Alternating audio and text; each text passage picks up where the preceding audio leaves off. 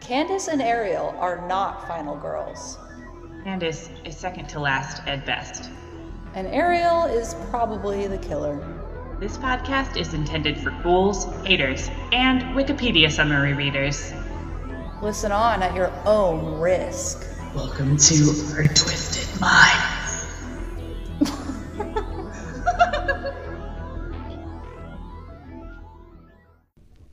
If it's not a good look,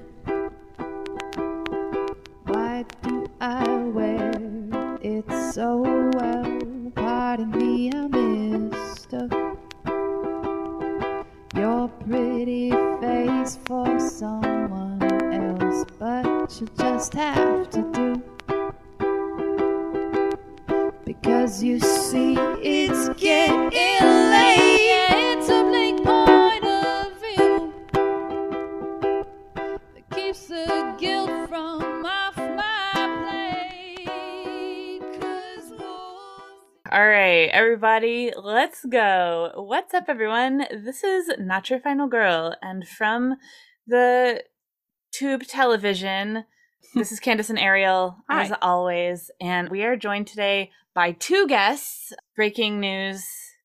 Not Your Final Girl history. We're here with Lesley Manning, the director of Ghostwatch, mm-hmm. and also Chris LaMartina, the director of WNUF Halloween Special. So Welcome.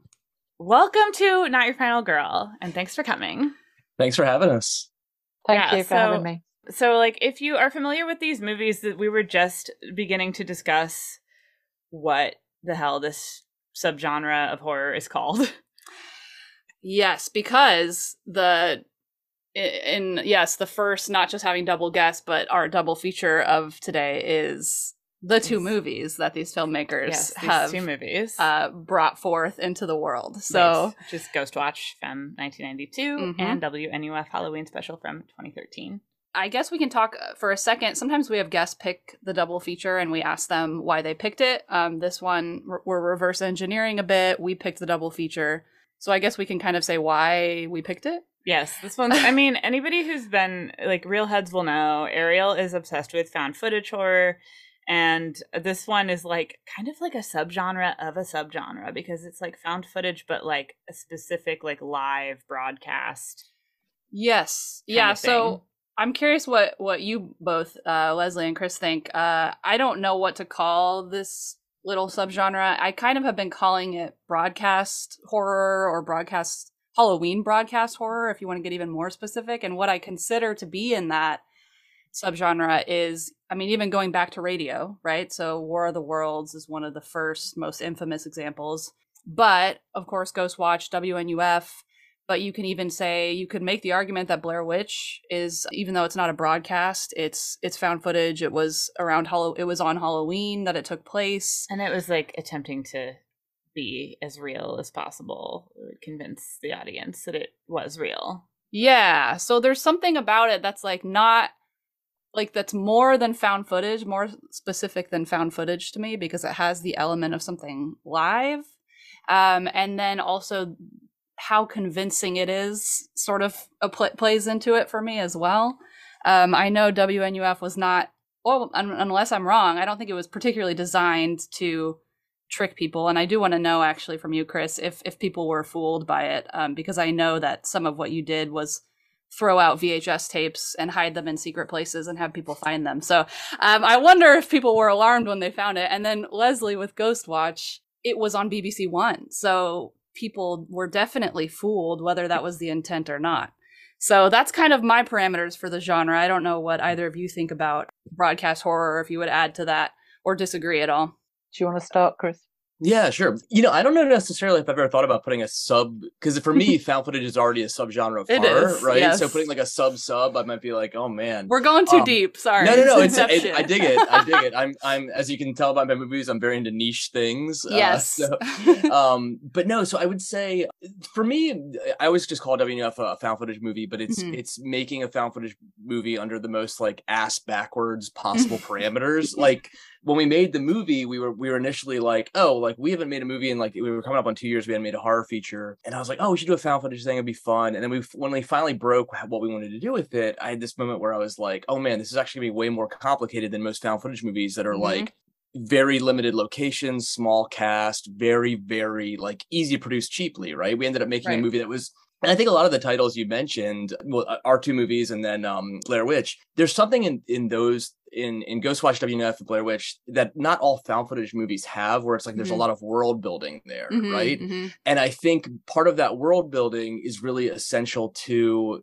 getting the audience's buy-in on the sense of reality, right? I'll speak really quickly to what you said about the idea of like, yeah, I mean, part of the marketing campaign was we released the movie on torrent sites and Mm. made VHS copies and left them at conventions and like literally threw them out the window, left them thrift store shelves. Um, and we did that because as somebody who just loves Halloween, like I wanted to, I would always buy tapes at thrift stores that just said like Halloween 1991 or whatever. And like I've, I have weird tapes of people's home movies just because they somehow found their way to my life. Mhm. But like the idea of discovering those things, that moment of discovery for me was so important because a lot of found footage movies, you know, once you buy a movie with the UPC code on it, you know it's no one's really in danger there theoretically in the sense that like this isn't really real footage, right? Right. Um, and I think I think WNF ultimately, you know, you know very quickly that it's not a real movie because there's fast forwarding and things that that you that you would essentially not exist if you found a tape. But uh, but I'll say the idea of finding it, it was always sort of this sense of everybody knows Santa Claus isn't real, but you play along because it's fun.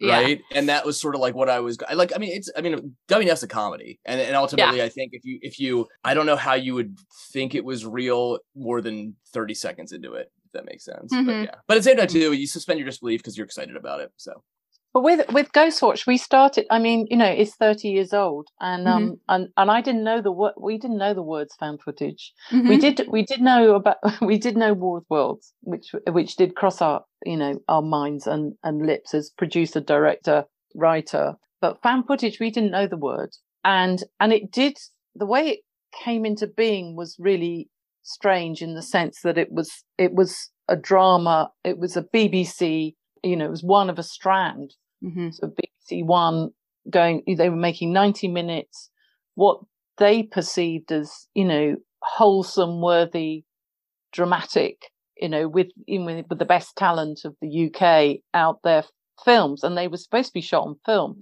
And when this story came along, Stephen wrote it and we, and I got involved. I said, well, there's no way we can shoot it on film. We have to do it as, as, as the script is demanding, which it's, you know, we, we broke tons of the language, but it was supposed to be from a studio with five, you know, with live cameras. It was supposed. I mean, it mm-hmm. took us five weeks to shoot, but we, you know, we we we broke it down so and and shot it over five weeks, and then reassembled and hoped that nobody saw all those millions of scenes. So because we sh- we shot the house first. I mean, and we didn't know what found footage was. I mean, I was, wa- I Yeah. was watching. I was watching, and I think what what I was trying to do was just do lang the language, which I think Mm-hmm. Chris, you did really well in WNUF as well. It's like it's it's just be you were completely pure to the language of what you were doing, and that's what I was. That's what I was really keen to do, which actually wasn't as easy as it sounded in the sense it not uh, in the sense that the perception of drama it like people were really way behind me. They were in the sense the execs were saying what the fuck Mhm. are you doing? You know Mhm. like why are people running all around the studio in a panic? Um so like and my god there's interference. I mean so imagine the bbc were just like like what the hell's going on before it was made? So they i think they just put their head under the pillow when it was went out. I hope nobody watched it.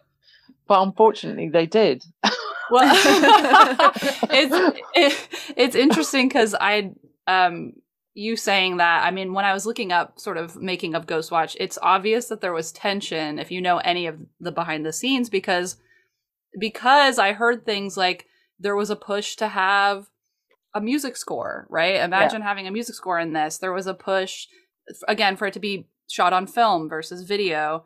Yeah. And um, one of the things that I had heard from an interview with Stephen Volk was he mentioned you specifically getting what was on the page, which was we're not being flashy, we're not we're not going to show off, we're just doing what it is, which is a live broadcast.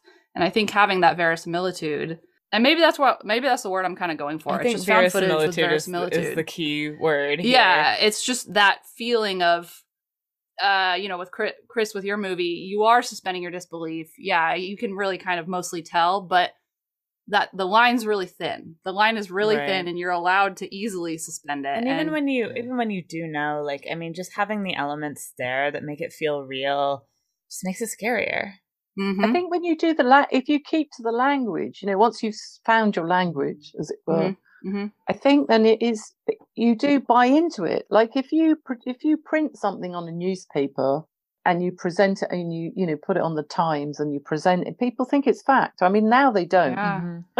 Oh no! Well, I mean, I mean, that- the lines the lines are blurry that that's an interesting. I think about that a lot with movies like this in particular because you know there's a lot of talk of oh could Ghostwatch be made today this and that and and people you know oh well the thing is now misinformation is so rampant that like it's not that we are believing fictional stories to be true we're finding fiction in our news right like there's so much right crossover and unfortunately it's kind of bled into things that that it shouldn't have gone into so yeah and i mean like maybe think it's a reverse story. Maybe the you know, Right. there's the truth in well, actually, that's happening all the time, isn't it? In societies, truth in fiction. Don't know, yeah is that there's and i mm-hmm. think we'll discovery. We'll get into that too. Before we do, I'm going to ask you guys both the All right. question that we ask all of our guests. Mhm. And I'll start with Lesley. What is your earliest horror memory? Like the earliest thing that really scared you? in Cyprus in an army tent when I was three. My parents took me to the cinema that that was put on for the troops, and we watched something, and I can't remember what it was, but I screamed the house down. They had to take me out, um, and I think it was I think it was a Tarzan movie. I think because the, the image that freaked me out was the hand disappearing into the bog, you know. And I think I think and I he was probably even the baddie, but I didn't know that much, and I was demanding that my father would go down to the front of the cinema and save him. oh wow. I mean, you hate to even see that. You hate to see it happen to anyone. yeah even a villain Yeah, yeah. Wow. that's Love that. eerie i love it What about you, Chris? okay, so first time I was truly terrified by a piece of media, and this is not a horror movie, so this is gonna be pretty. This is cringy, but Love um, I think it's uh, I think it's Superman three. Where uh, so my, I- I'm I'm the youngest of three kids. I'm an accident, and uh, my brother was watching Superman three, and I was really little, and uh, there's that scene where the woman turns into a robot. I don't know if you've ever seen it before, but like like she basically just gets all like metal and her, her like like skin like skin gets covered up. But it terrified the hell out of me at three years old. Like I like ran out crying. Like I don't know what's happening to this woman, but I've never seen anything like this. And, and looking at it now, like it's still pretty creepy, but it's just like totally over the top and goofy. But if I was talking specifically horror horror stuff, I'd probably say when I was a little kid, I saw promo for um like literally just like a um a TV promo for Night of the Demons, and uh Hmm. Angela's voice really scared the hell out of me. Like that pitch shifted, really guttural Mhm, voice. mhm. Yeah. Yeah. we have that in ghostwatch a little we got that pitch shifted scary voice True. nice. I I love stories about body horror in like that like that feels like body horror in a movie that's like not really intended to be, but like it's just really easy to tip into that. Can I ask Chris about WNUF? Go for Absolutely. it. yeah please So, which I watched and really enjoyed. But I was Thank like, you. fasc- I was fascinated by the adverts. Uh-huh. Mhm.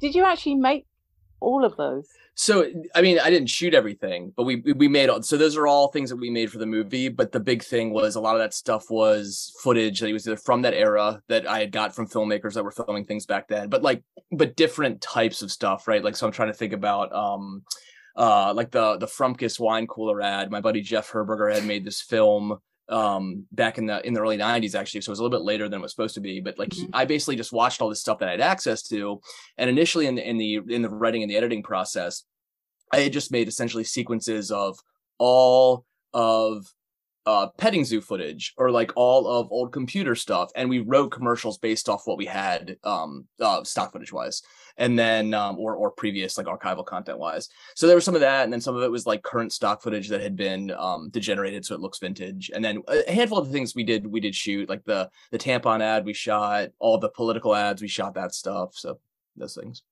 Yeah, I really enjoyed them. Nice. There's so much like an element of improv in that, like you know, just like having stuff that you you're using, and you're like, well, we'll use this and come up with something. Mhm. And I mean, I think that's probably something we could talk about in general For sure. with these Well, I was I was actually going to ask um if I could ask Lesley a question actually. Yeah. Um so like okay, how much script to screen is there with Right. Ghostwatch, right? Which Like, I was like- curious yeah. about too. Yeah, Yeah. totally. masses script to screen t- masses but we just we played with the edges. Hmm. we just Yeah. just to keep it so just to keep it real and you know because craig charles was sort of cheapy chappy. He wouldn't he'd never finish on the scripted line. He'd always add another line you know. So there's and and also there were there were bits where we planned to leave script in the sense sarah Greene did her own story. Hmm so that was a sort of chunk that she just freewheeled. Uh, I think it's well documented that, you know, Michael Parkinson, we sort of brought him back off because he wasn't an actor and learning a script, but brought a completely different vibe that wasn't at all real and wasn't anything like his his iconic style. So we had to sort of say, you know, remember, you've just got to say this, this, this, and this, and try and help Gillian because she's a trained actor and she's word perfect. So, so she was always like he was around it, um, and but she was word perfect. So that was that was a bit tricky actually. Hmm, So, That's really interesting. but yeah, so we play we did play with that, but Mhm. it. I mean, it would be unfair to say that it was, you know, like Stephen wrote such good impro type, Yeah. you know, dialogue anyway, and we were hand in glove in rehearsal, so you know, we we worked we worked through that. I I'm interested in that for for both of you directing. You're directing actors in an, in a different movie, right? Because you don't have you don't want a polished performance that you might normally get in other films. You want something that feels off the cuff. You want something that feels like it's live and and sort of maybe people trip over their words or they're reacting in real time so it's not going to look like it might be in a written movie. So what was it like to direct some of those actors that were, you know, maybe more used to not doing that kind of style of acting? So for for WNUF, I can speak to the fact that a, a decent chunk of it did get changed while we filmed. So we we Okay. filmed about uh this is actually the most I've ever filmed um in a short period of time. Most of the, the stuff in the haunted house was um shot in two days. So we shot about like 45 pages in two days just because we did two cameras and just sort of had people going. Mm, And I was not I was not precious about the script because I was Mhm. like, if I was, we would be there for you know weeks. So basically, we did when we did rehearsals. I did I did this for one to get people to stop looking at their scripts, but then also I did this so people would get, used to um you know the only mic the only audio in the movies from Frank Stewart's um stick mic. Mhm.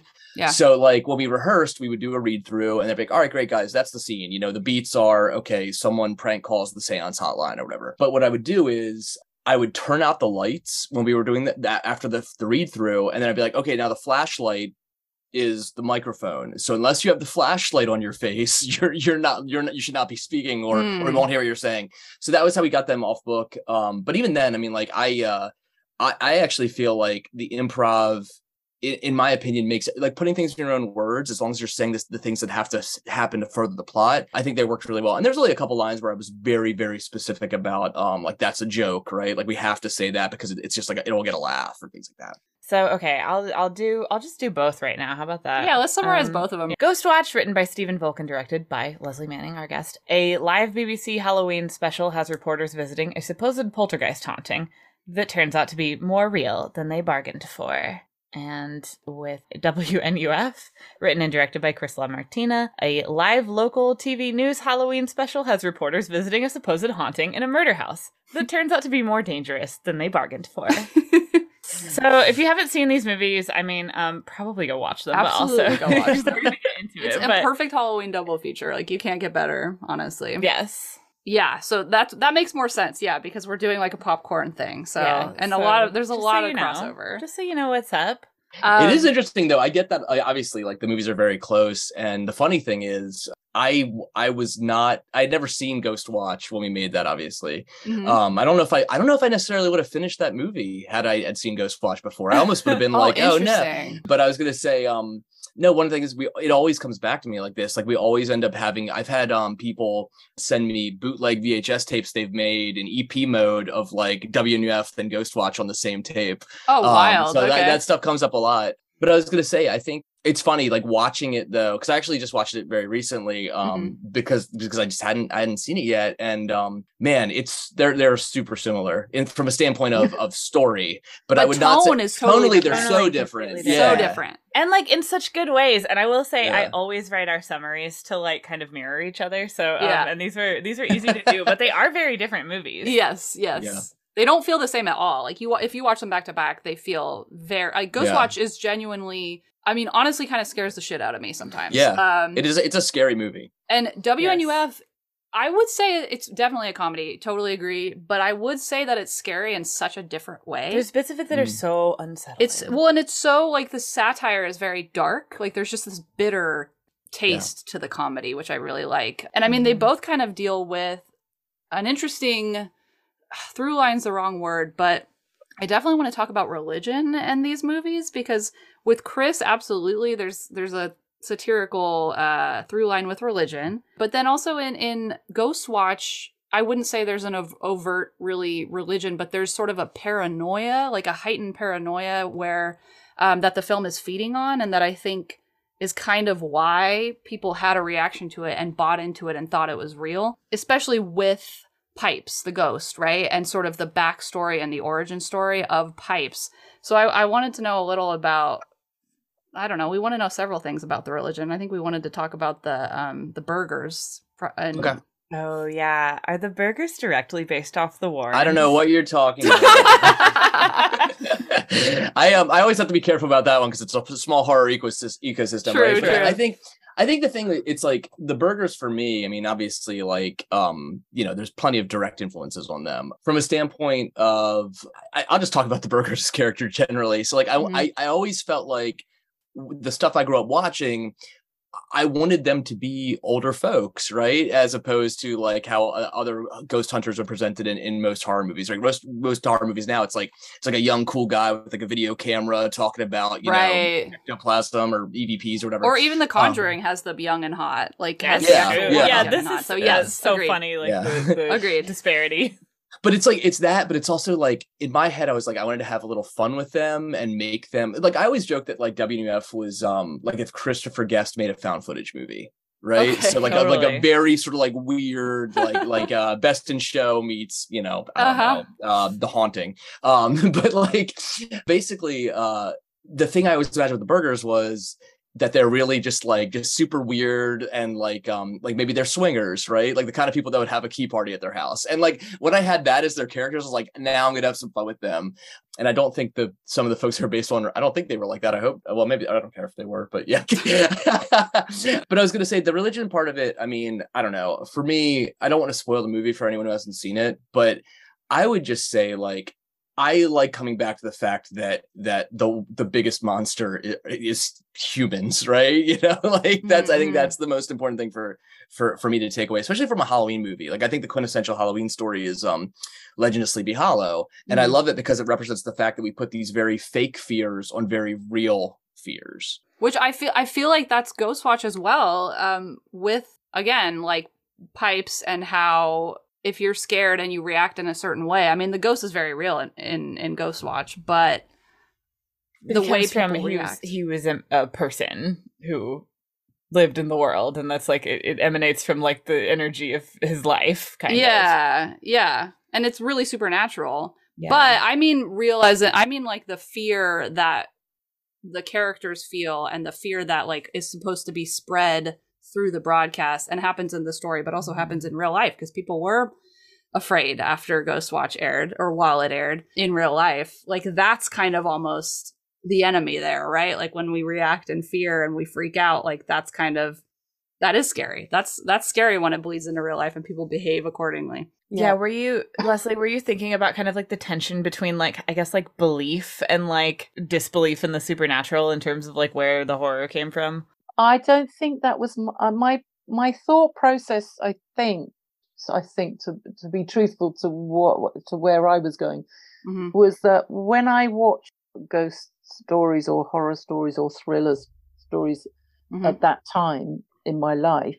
I was always totally in love with whatever movie I was watching until I saw until I saw the ghost or the thing Mhm. or the whatever because then I would then sit back and think, hmm, that's quite interesting design or oh the CGI is not that cool or you know Mhm. so as soon as you see it it's gone and I do really believe that fear is all about the unknown Mhm. and and the black hole that that you create yourselves for yourselves and so that was that was slightly my guiding light through it and that's why you know you only glimpse Pipes all the way through it.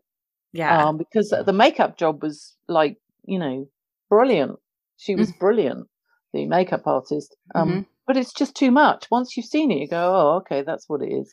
So it's much it's it, you know you just it's so much better if you don't see if you don't see stuff. For me it's so much more scary when I, when i don't quite can't can't grasp it. That's yeah. that's that's where i'm going so but the spiritual religious thing i mean god if you put anything out on halloween you're you're done for aren't you because it's so wrapped up with you know it's so wrapped up with other people's uh, well things that i don't quite understand actually other people's religious take on on stuff Mhm. Yeah. Mhm. Yeah. That didn't answer your question did it really Well, my question wasn't really a question. It was just sort of a, a Yeah, thought that I can't really that I can't quite articulate.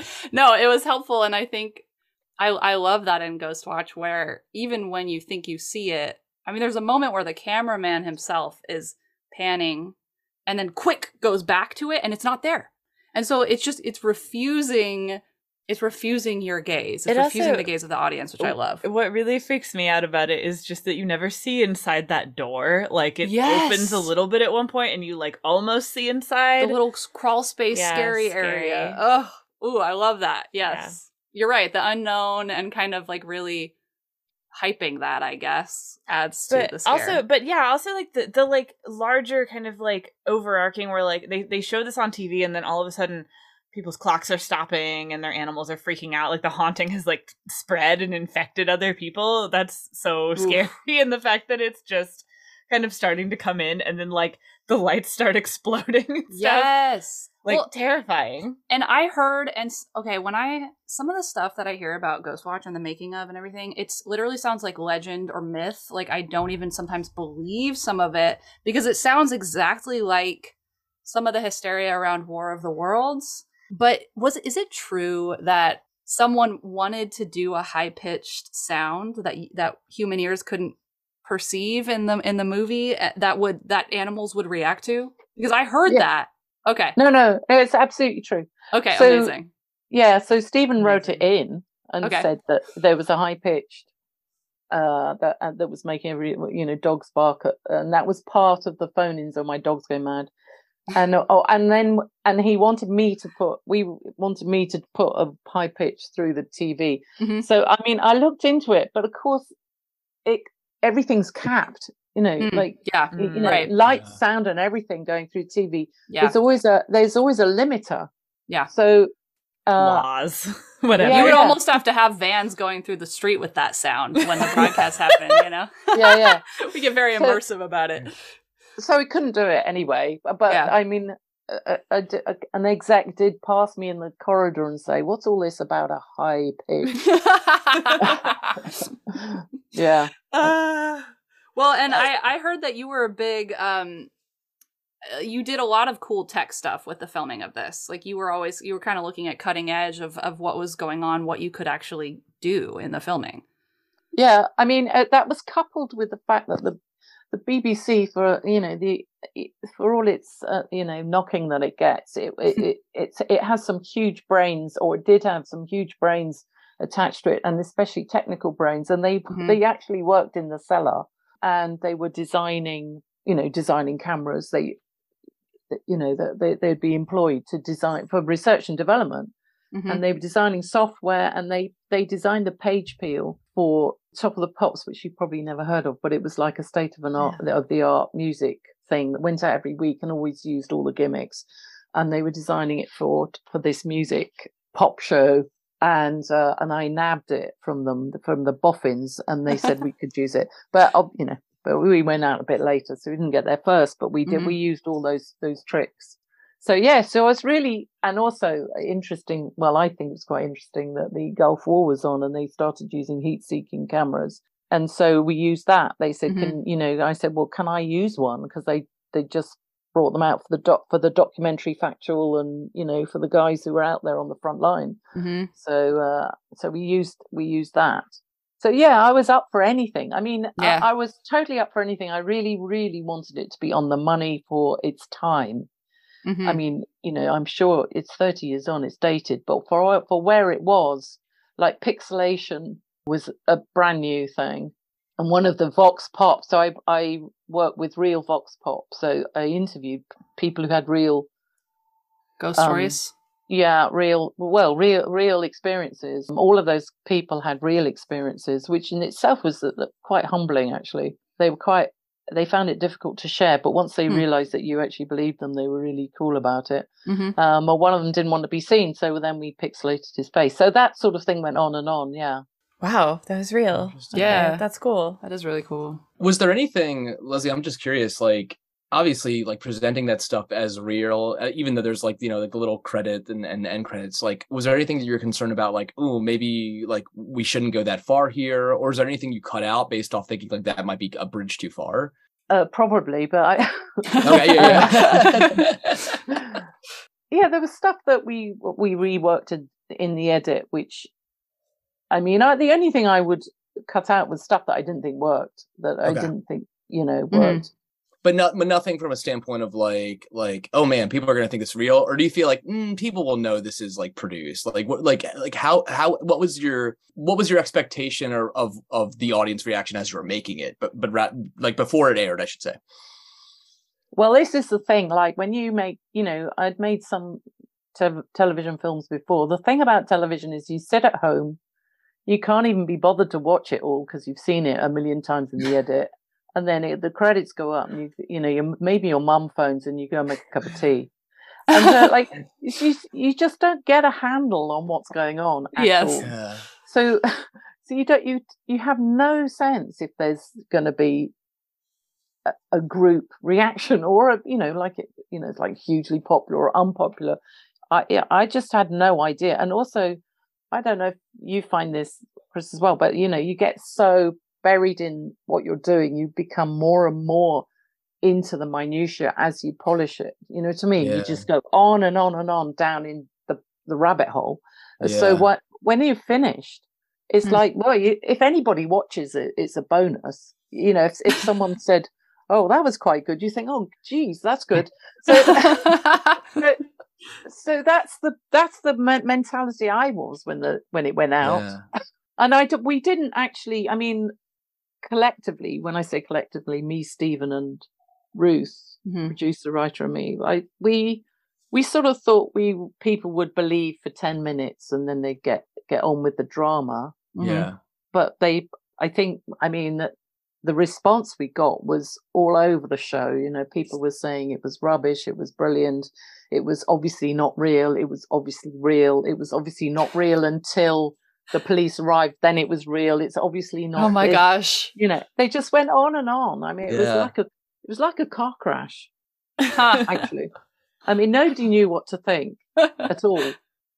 Wow. Tab- tabloids didn't know what to do. Yeah. it's trash. String them up go you know burn ruth and lesley witches. Oh no. Well, I was I was thinking about that in regards to just you know video nasties and how recent it was in the UK, right? That was just you know not even a decade beforehand. So uh, people had the shorthand for something that they saw in art, whether it was you know or That's- on that's- TV that's, anyway. Like morally unacceptable. That was Because unacceptable. it's like too, too like upsetting, upsetting, or yeah. too yeah morally wrong right like Mm-hmm. so it's it's interesting to think i didn't know that that they had such a strong reaction to the to you in particular to yeah that's oh that's interesting in the immediacy of that like did you get offered more horror stuff or were you like i want to hear more about that like b- b- what happened like that seems crazy to Oh, me um what happens well b- I mean, you pulled off an incredible thing. That's what I'm saying. Like, I feel like that would lead to like massive. Like, I don't know. I think maybe in America, but not in the UK. not BBC. Mm, okay. Fair that- enough. yeah. You- you- and maybe now, but not.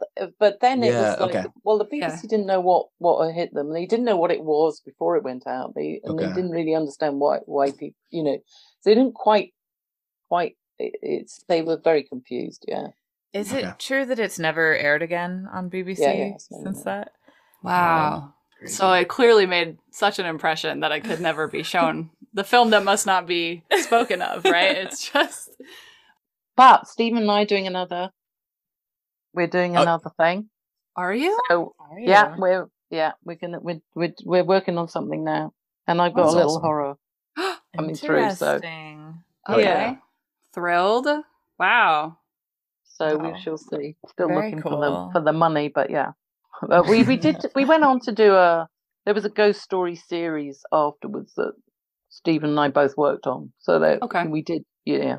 So, Chris, I wanted to ask. We talked to Lesley a little bit about like the kind of the like little elements that build up to Ghostwatch being really scary. What kind of stuff does what kind of like little subtle stuff scares you? Like where did you like focus? Wi- Within the movie or my own life? Honestly, either both. okay, um, let's see. Um, well, it's it's funny. So, like, okay, m- making WNUF, like, we're making a haunted house movie, right? So, like, I knew what certain things had to happen, like, just because in a haunted house movie, like, just there's just certain tropes that have to exist. And I think I was trying to figure out what beats also made the most sense from a standpoint of I mean, even though the first half hour of WNUF is a news broadcast, right? Like literally just anchors doing news packages. Um, it does form like a traditional three act structure. Like once they get into the Webber house, you know, that's that's act two, they're in the belly of the beast and all that stuff. So um, I think the certain things that we, we knew we wanted to have, um, without spoiling anything, we wanted to have a, a big midpoint that sort of sets the fact that this these ghosts aren't just, you know, rattling chains and making spooky noises. Like it's literally like they're going to cause violence to someone, right? Hmm. Um, so so that's what um speaking of, speaking of rattling chains, that's my cat j- jingling her collar. Oh, on cue, on cue. Yeah. Is that the infamous uh, devil cat? The devil yeah, cat. the devil of- cat of Davenport, Iowa. That's correct. Wonderful. Love it. no, but I was going to say, like, um, so basically, I uh, th- those those certain cues there were they were designed in such a way where like a lot of times I read reviews of the movie um, where they're like, "Oh, I really wish that it ended up being super paranormal at the end," right? And I'm like, I don't I, like that's that's if I had done that, it just wouldn't have made sense with those with what strategic things we did as as Mhm. scares.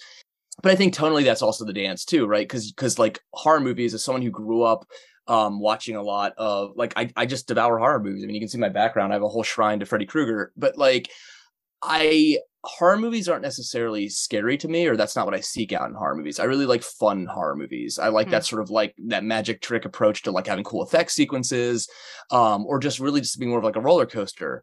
Um, just having really great characters, putting them in crazy situations, and ultimately they hopefully triumph over some sort of you know uh you know awful evil of some sort, in evil in quotation marks.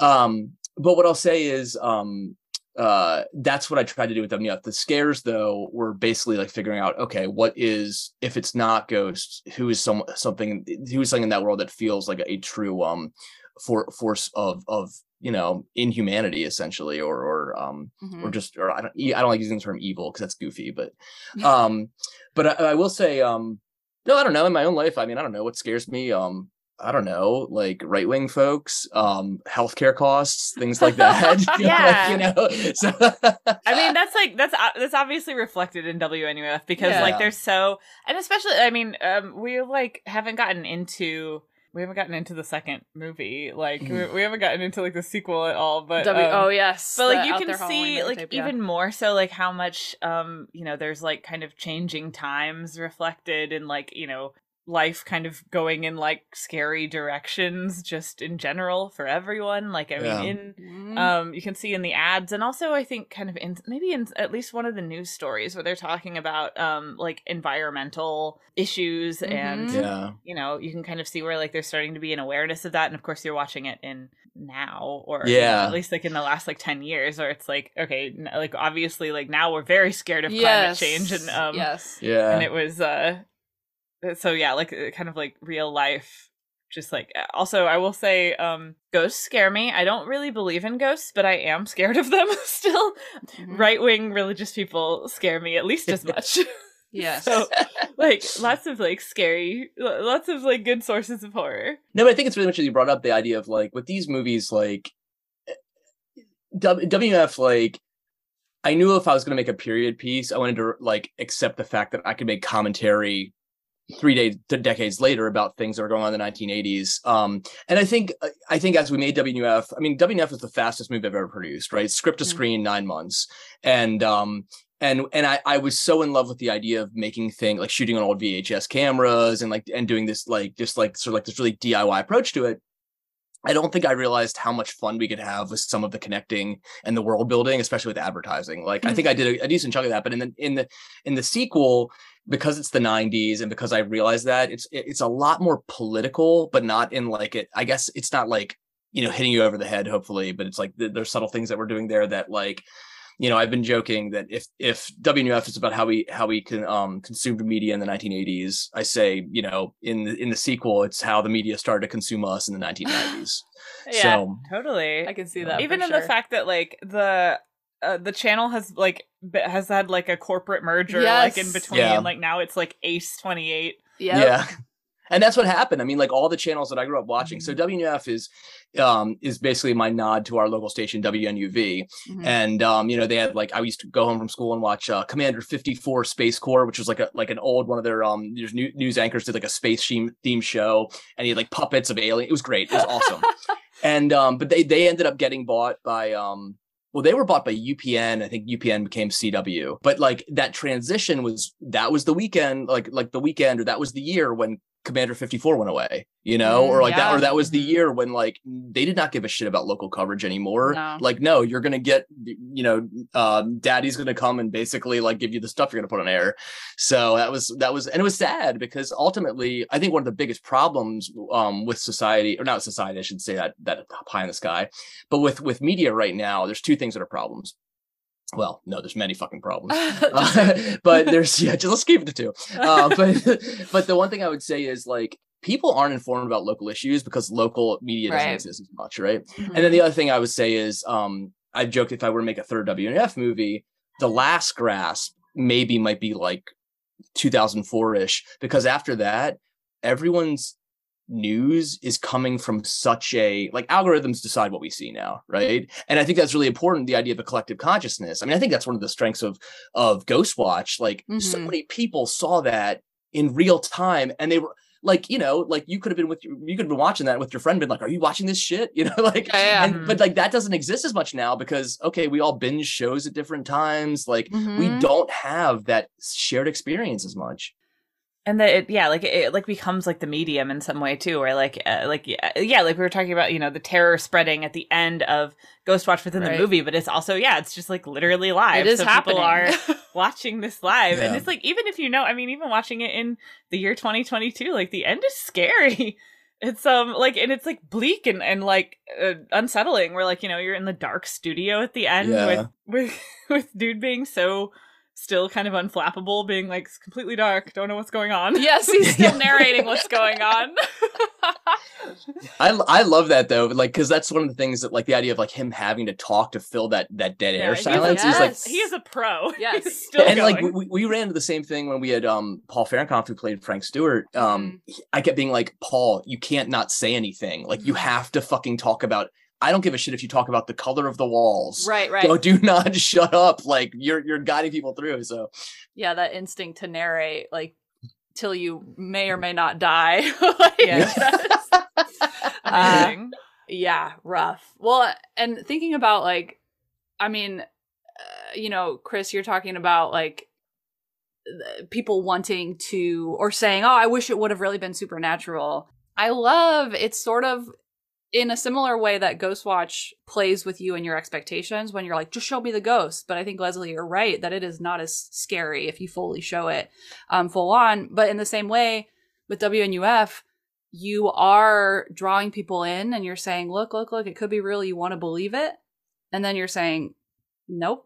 there's something Yeah. else darker, and it's it's the real it's the real world, and that Well, is thi- frustrating for people. But I like it. I mean, honestly, I love- well, what you just said, that's frustrating for people. It's like, yeah, that's because they watch they watch horror movies to get away from the real, real world. Escapism, yeah. Yeah. Definitely. Now, love I- that now you're making me feel bad. Yeah. I love what you the, what you did walking the line on that though. I think Mm. it's really good that it, Mhm. because as soon as you tip over, as me as a viewer, I go, okay, so that's it's like that. Mm. Whereas if you keep me walking that line, I'll go, oh, that's really, you know, I'm really yeah. pulled in, really scared. That's good. Well, I, I also think it's interesting too. Both movies really play with the perception of reality from a very meta standpoint, right? Like Mhm. Ghostwatch is like if made phenomenally well, but at the same time, too, people are, are watching it going, "Is this real? Is this is this not real?" Whereas, and like WNF, it's like people are like, "Okay, I'm watching a movie. I know I'm watching a movie, right? But was this from 1987 or 2013?" And like that Mhm. that dance is like that already puts every viewer in a situation where they're sort of game to be uncomfortable a little bit, Mhm. and I think that's really special. Totally.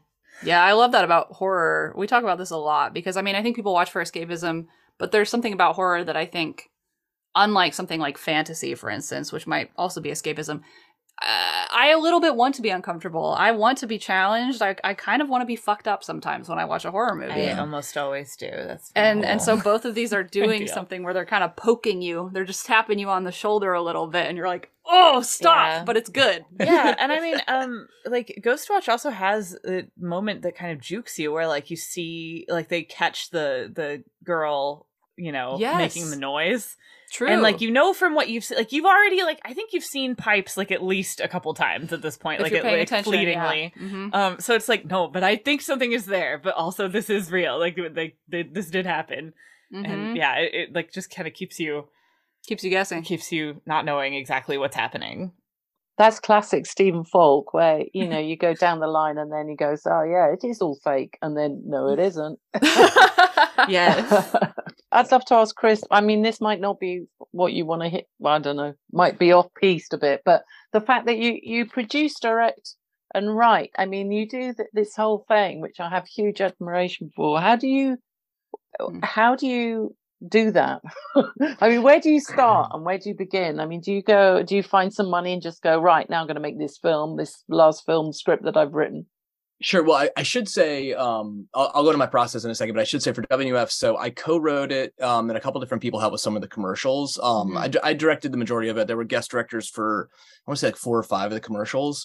Um, but yeah, so so my process is well, I guess I, I should tee it up this way. Uh, this is not what I do for a living, right? So like I um for for most of my adult life, I've worked either as a producer director for like like you know like um uh either at an ad agency or um internally at like a like a, I work at a big old corporation right now and I'm like a, a creative content manager. So but what I'll say is I get this sort of idea that I want to make and I try to figure out how to do that on a budget. I mean WNF is shot for fifteen hundred dollars, like literally nothing, right? so like it's one of those situations where everything was beg, borrow, steal, uh, but there's no timeline. So even though we did it in nine months, that was when I was a little bit um I mean that was I was I think I was 27 when we made that and I was just like, as a single dude living in a basement. So I just like woke up, would edit a commercial. I think I edited about four commercials a day back then. I'd come in on my lunch breaks, I walk to work, I go, go, edit till I fell asleep, you know, next day, rinse, repeat.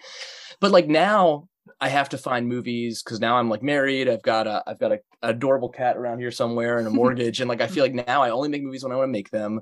And, you know, the sequel took me five years this time Mhm. and um and we raised the money um for through um GoFundMe. We raised the money as, as a crowdsource campaign, but ultimately, like, it, it- I just figure out pro- projects that I can that I'm passionate about that I don't mind making over the course of years, but then also projects that I can work into my life. Like I can't take um a couple years back I like took off like 2 years of vacation essentially uh so 30 days uh to make a movie we made called Call Girl of Cthulhu. Mm. Um and that was a fun experience, but the days of me taking off a month straight to make a movie are long gone. And and every and, and that's the other thing I'll say too. That's why I was curious about you talking about what what you'd been offered after Ghostwatch because after WF I had a handful of offers for movies you know where the budget would have been like a hundred grand right? And every time that happened i'd be like well i'm not going to quit my day job because that's like my portion as a director of a hundred grand is bullshit. It's, a, it's like a 10 grand maybe if i'm lucky. So but that i kept getting offered that stuff and it was just one of those situations where it's like I didn't see the financial benefit of making movies, and I, and I also saw what kept getting offered to me were things that like you know what could you make in one location, right? Or what could you make with five actors? And as a storyteller, that's um even though I do want to make a bottle movie one day, I I just don't see the point in it. I like I want to make big stupid things, and um if that means doing them by myself and with my friends, I'm cool with that. I mean, I you know grew up playing in punk rock bands and stuff, and it's like doing things cheap is is more fun anyway. A lot of time Yeah. But but that's my i mean my, my, my process is figuring out how to do uh how to do it even though it might not be perfect I think that's great. I think that's great. I appreciate it it's a, it's a lot to hear come from you no, I think it's great. I mean, I've done I've done the I've done the fifteen thousand pound film as well, and the Yeah. five thousand pound film as well. I mean, Yeah. they're ma- massive passion projects, you know, and they yeah and they're so special when you come away and the whole crew's like a family, and. you're never going to be parted. Yeah. So, I, but but they never. But then people sort of then you. It's really really difficult to get them seen for me anyway. oh, oh, i um, agree completely i mean the Mhm. thing that's crazy for me with wnf is when i made wnf i seriously was like no one's gonna fucking like this like this is an 80 some minute movie where 25 minutes are commercials right who the fuck would like this but i was really excited about it because my whole thing was like i love editing footage together into something new like so having these stock footage clips being like oh i got these close-ups of popcorn okay we'll make this Mhm. weird sexy popcorn ad like all these goofy things like and, and and i was sort of frustrated because when i was at this ad agency like um they would never let me do the ads I want to do, right? Mm. So like you basically write the things like, okay, I'm gonna make an, uh, a campaign, uh, a commercial where like a soda bottle explodes. You're like, you know, it's just like no one would let me do that. So, um, but we did that. But I was I was getting to a point um about this, but like I didn't expect WF to people to care about it because I thought we were just gonna make this weird movie, and and I think it's, you know, not always, but sometimes the movies really do find who they're for Mhm. and uh, it might not be immediate but i feel like over time and uh, uh, something that is that's w- like worthy of catching on will find its audience and um i mean i think that's what's happened with both both our movies i mean it, never aired on bbc again but i mean dude i hear people talk about it every october now if It's a legend. time. So, Yeah. Yeah It was too cool for BBC. Can't handle it. Speaking again. of punk That's rock, sure. yeah, exactly. yeah, yeah. It's really great when I watched when I watched your film. What you do get a sense. What I loved about it was that you really get a sense of your DNA somehow. I I was just gonna ask I- how much of this stuff is like personal nostalgia for you because we Hmm. were watching. oh I mean, immensely the second one definitely like. I mean, I was born in 1990, so like the second Same. one like really resonates. Like a lot of Yeah. the In an- ads, in like I'm like, oh, I remember way. this. I'm like, this is almost probably almost exactly an ad that I saw as a kid. Like it's a little scary, the second one to me. That's that's a little bit of a horror element.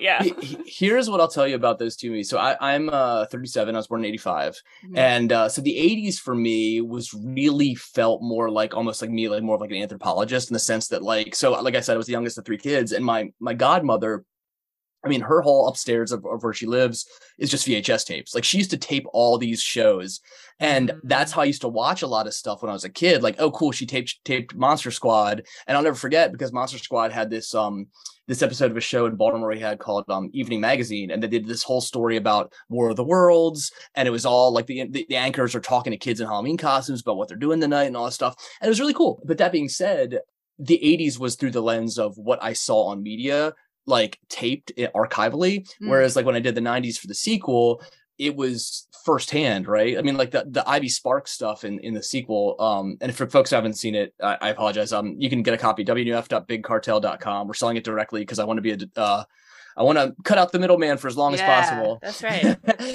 but the Ivy Sparks, the, the talk show host um, in the movie, is clearly like, you know, I, I've had people be like, well, how do you go from like the kid at kid com- the kid show right to like this like tabloid talk show? And I was like, dude, that's how it was. Like literally, as soon as afternoon Mhm. cartoons finished. You watched an episode of Jerry Springer or Ricki Lake, and it was so exploitative. And it was probably most kids' introductions to, Eh, you know, sex, drugs, violence. Like those movies, the, the, the shows are insane but yeah, I, I feel like I'm going down a road here. But no, personal nostalgia. I mean, it's all it's all personal nostalgia for both of those because it it it and I think the DNA thing is very accurate. I mean, I love Halloween. It's it's it's like my special time. Like I mm-hmm. just feel like it's like it's so important in my life and it's so important to to to what I got excited about growing up. But yeah, I don't know. There's something about making things that are fake archival stuff nostalgia wise that that like that makes them somehow um connects with people at a level that necessarily if I made WNUF take place in 2022 it wouldn't it wouldn't work you know? Hmm I mean obviously but yeah, yeah. It would just be scrolling through a news feed, I think. yeah well and that's that's the joke right I mean like yeah like that's like um some you know we I, I have an idea for the third one already but I don't know if I have the love of or nostalgia for 2004 you know I so- okay, you pitched that. So when I saw the sequel, I it was at Midsummer Scream. So I stayed Yeah, for Q and A afterwards with you, and um, you.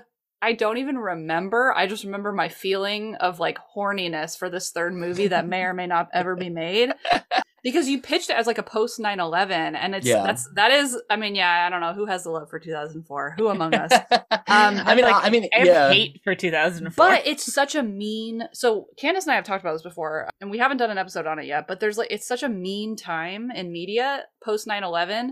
yeah. yeah, we were Um, kind of talking about like you can see really like the amount of like I mean not like like uninformed and like often like kind of um I, I don't know like like misinformed I guess like um curiosity of the 90s Mhm. um where like yeah you can see like kind of as they're talking about what like especially like the segment where this woman is like supposedly having like an affair with this ghost yeah. yeah, and, like, her, they're- her they're, like- lesbian love affair. It's like very, it's like it's like kind of progressive, but not really. Yeah, and then like, they, it's when they, they, like use the Ouija board and it's like menage a trois, and I'm like, wow, this is something that like I would really have happened. And I'm like, this feel is so 90s because it's it's only it's it's queerness that is only encased in yeah, something and it's hetero. like, and it's something that like, but that whole like that whole like idea, while like it might have been like more mainstream, like like that concept in like the early 2000s would have been like specifically, I think meaner like kind of Mhm. more like directly like cruel um there would Yeah. be no least- mean. There would be no be nice. There'd be no. Yeah. Ivy Sparks. Yeah, Ivy no, would be slapping people the across the face. Is what would and I happen in think um and I think the the sort of undercurrent of Ivy's character is like it's sort of like Bill Clinton from a standpoint of like political political like like like that pendulum swing, right? So like Bill Clinton's progressive, but only after fucking 12 dark years of, of Reagan Bush, right? You know, so it's like Mhm. right it's like um but at the same time too like man i'm talking politics on like this horror movie podcast i love it but like um but no but i was gonna say like ivy sparks you know melissa um who plays ivy my wife um Mhm. she, she had a very astute uh point she was saying like um like I think she got the thematic undercurrent more than I did as the director. like, um, where she was saying was like, well, Ivy's catchphrase is "be nice." Her catchphrase is not "be kind." It's that shallow Mm. '90s niceness, you know. Like Yes. you Yeah. treat people you, you don't you don't treat people with respect you fucking tolerate them right and that's not necessary but anyway but i was going to say no if i did the 2004 one um I mean, you're really looking at the the Bush administration, and you're looking about the rise of Fox News, which ultimately leads to the the crazy stuff with Trump now, and um, it's uh, it's it's the idea of like that's the moment when I think America started to get partisan beyond repair, um, Mm. but just the start of it. And I really think, I mean, I made the joke about calling the movie Celebrity Exorcism because it's really there's two things. One, it would be a co- competition show. Uh, so so very much like just like people at their fucking throats. And then what I would do ultimately is it's about demonization, right? Uh, it's Mhm, mhm. literally about human beings treating like they're each other like they're evil.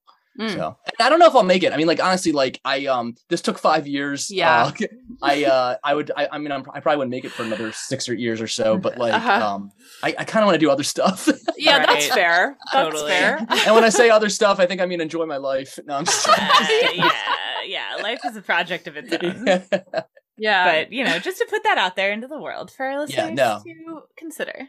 Yes. I appreciate it. yeah no i love the i love the specific like sensibilities of both of these movies and that like wnuf does feel very american broadcast to me ghostwatch feels very um and i'm american so what do i know lesley tell me if i'm wrong but it feels very like just british broadcast like it's, it's It literally feels, on it bbc feels one very like dry, like um, like including. I mean, like I mean, just like played very straight and um. yes and I Yeah. Yeah, love- yeah, yeah. It is. Yeah. It is very dry. It is very. Like I don't think no one like screams really like No no one nothing screams, like no one really like every even when very scary things are happening they're kind of like oh it's the keep calm carry on Yeah. mentality yeah yes. totally But I also Yeah. think that's great too, because it has that slow burn vibe. Because Absolutely. like I mean, because like I just think it's so interesting. Like you let it get going at such a uh, like a, a slower pace that when the stick scares do come in, it's like like you're not expecting those to go boom boom boom you know so like it's Mm-mm. it's it's really yeah it's awesome and you're really in it. Like some of the, you know, some, a, a very common critique of many horror films is why didn't they leave? Why didn't they do this? Why did? Mm. But you're, you, you know, in Ghostwatch, the temperature's turning up so slowly, the water's boiling by the time you could have got out. You know, Yeah. it's too late. yeah. I think it is very. I mean, I think it probably is very British. I really did try and make it of, you know, reflecting the TV of the time. So I think that's that's true. Uh, and Parky was very British. I mean, Mhm. the- maybe the. I mean, he's. I don't know if he's. I don't know who's travelled across the water, but you know, Parkinson was this ultimate interviewer who was kindly. Uh, there were some who were getting a bit vicious, Hmm. but he was very kindly and would listen to people. It was he was very unusual in that in that way. So you know we we, uh, we brought we hoped that he brought that, even though he sat and what he did bring, of course, was he didn't believe half of it, which really helped. You know, he was always like. He, well, he did, yeah, he's but spending he- the whole time kind of like kind of like humoring it like in a like Yeah. hmm. but it was really Yeah. kind. I think that definitely did come across, and it made it, un, it made a fun tension. Might be the wrong word, but between the two leads in the studio, Yes. because you know she gets a little exacerbated with him at times, right? Um, and particularly when they bring in the guy from New York, um, who I, I don't know if this was. Um, I love those segments. I don't know if that was this was intentionally humorous, but I loved that he had an image of New York, uh, like a New York skyline. I was, that was ex- that was- I loved it. that was exactly how they used to do it. Like they used to yeah. have a photo of wherever they were. Yeah. You know, how else would we them. know yeah I love it so much. It was exactly how it was. We were building in the lag because you know, like they used to- Yes. Mhm. they used to have seconds between question and answer. Well, and Yeah. how Lesley, like the the level of planning that it must have did were those when they were watching it on the screen. You said you filmed the house first, so you must have had to time what was happening when you That's filmed where- the studio stuff. Oh my god! Yeah, that's where Parky actually excelled. I, I- you know, you're talking about this professional thing Yes. that they have where they just talk all the time and they comment. He was really. We used to. We had a rhythm of shooting hmm where we had our house package with our blanks really you Mhm. know that was Sarah Greene was talking saying what do you think you know and we just timed the blanks and then w- we in when we were in the studio we would uh we would choreograph it really is we is all you Mm. can say is we'd choreograph 10 minute takes Mm. and and we'd you know fuck it up and then go Mhm. again and and we Yeah. just keep going and he was that's where he was he showed his that skill was that he could put the extra he could make it fit perfectly because he could sense that gap and the Yeah. handover Mhm.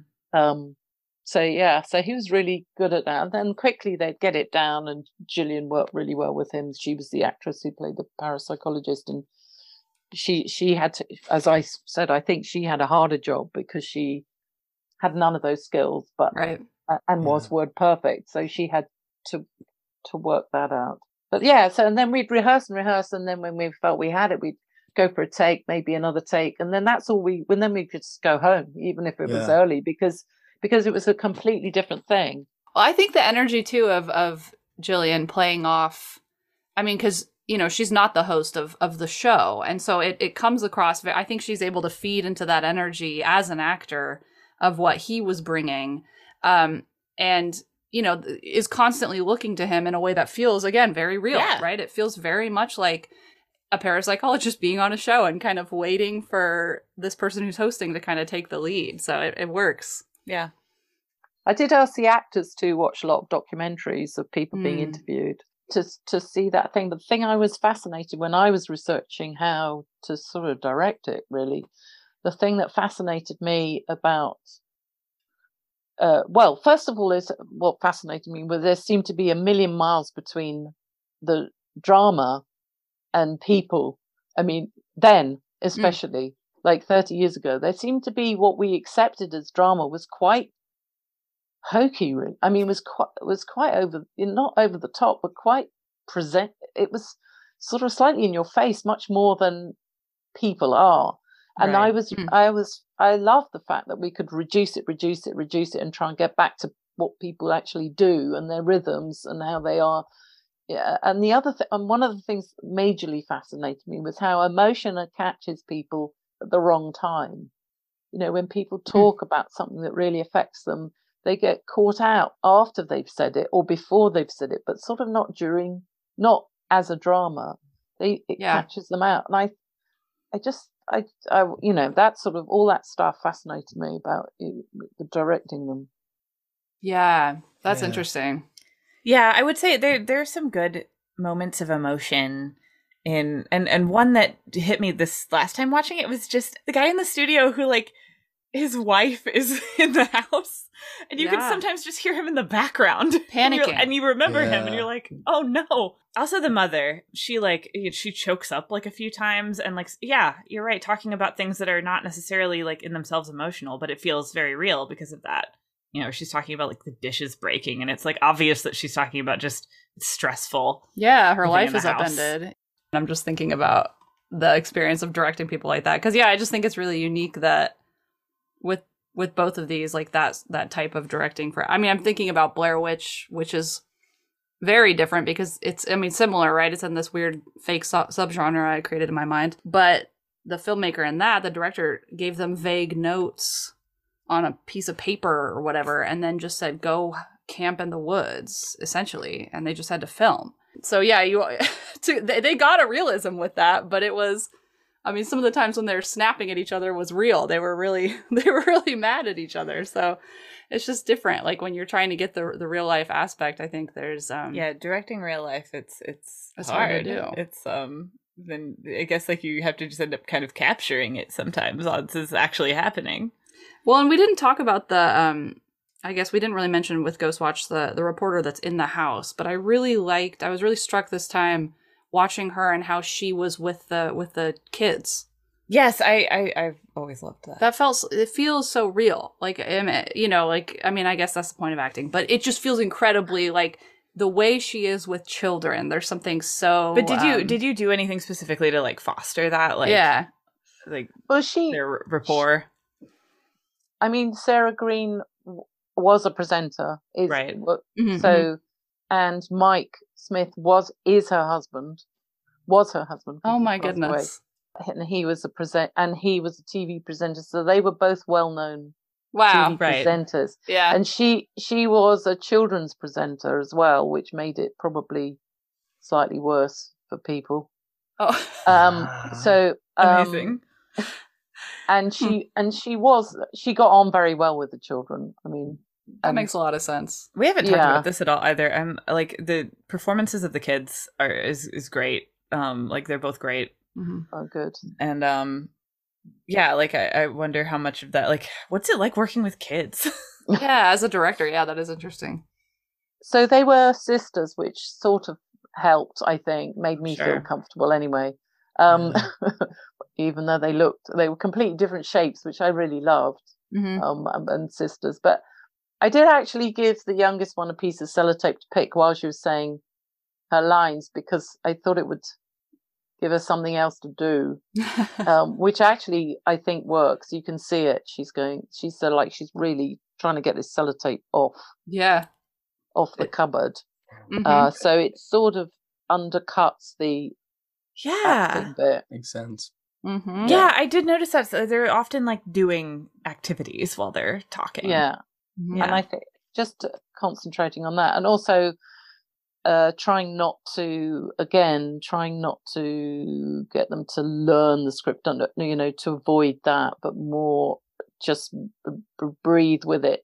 You know, just, just talk through the lines and what they are talking about, and then i suppose like stuff like the drawing of the ghost pipes. So I just went through the entire script and took out every verbal description from other people and gave her the lines and said draw, draw that. So so she, so you know she just drew it from the words. So she, you know she didn't draw it draw it from anything else. So it was her it was her drawing. So she was invested in it as when she was trying to explain what it was. I I love that for multiple reasons. One of them is that so often in horror movies that involve children's drawings, it's really apparent that it was not drawn by a child. Yeah, but I love I love Hers designers' is. work in films. When you Me always too. go, Yes, hey, that's totally. a good design.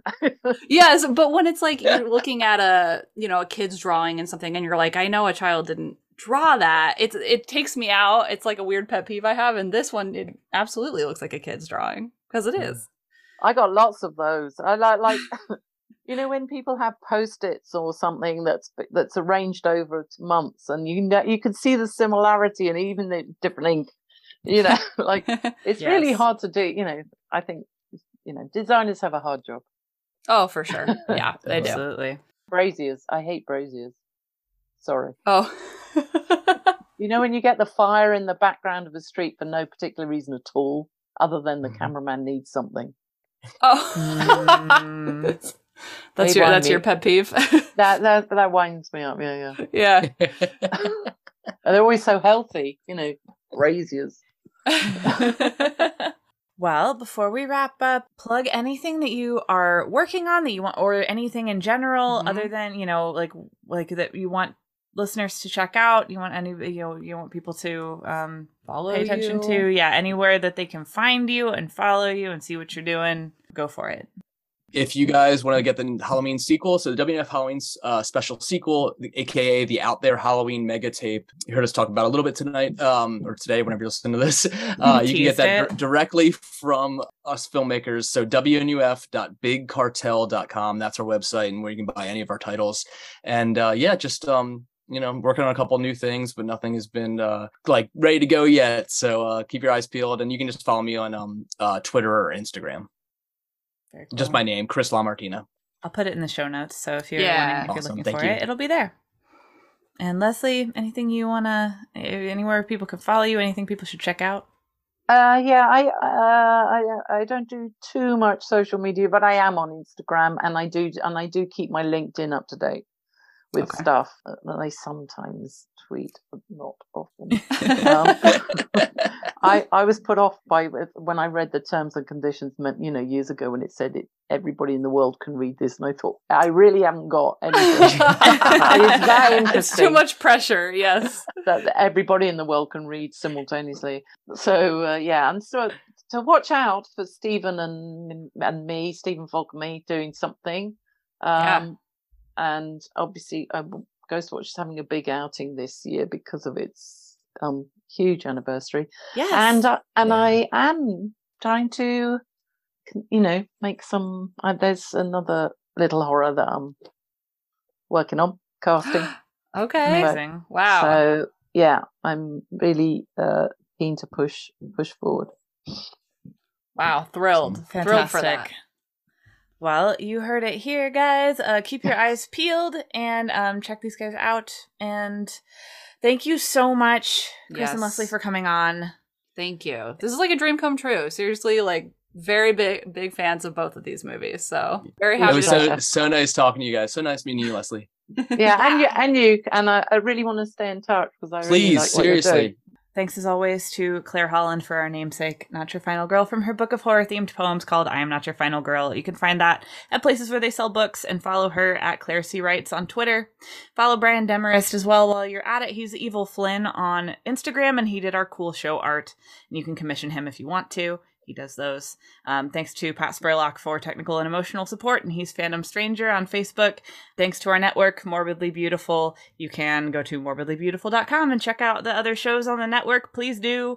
Um, there's a lot of good ones. And thank you to Ariel, my co-host, for um, our song. It's called Under Your Skin. It's about you're about to hear it again, so you know you'll you'll see you'll know it when you see it. And um, you can get that on any of the places where there's music, but you can also pay for it on Bandcamp if you so desire. And um, we will see you next time, guys. Happy happy official spooky season, and um, we'll see you next time.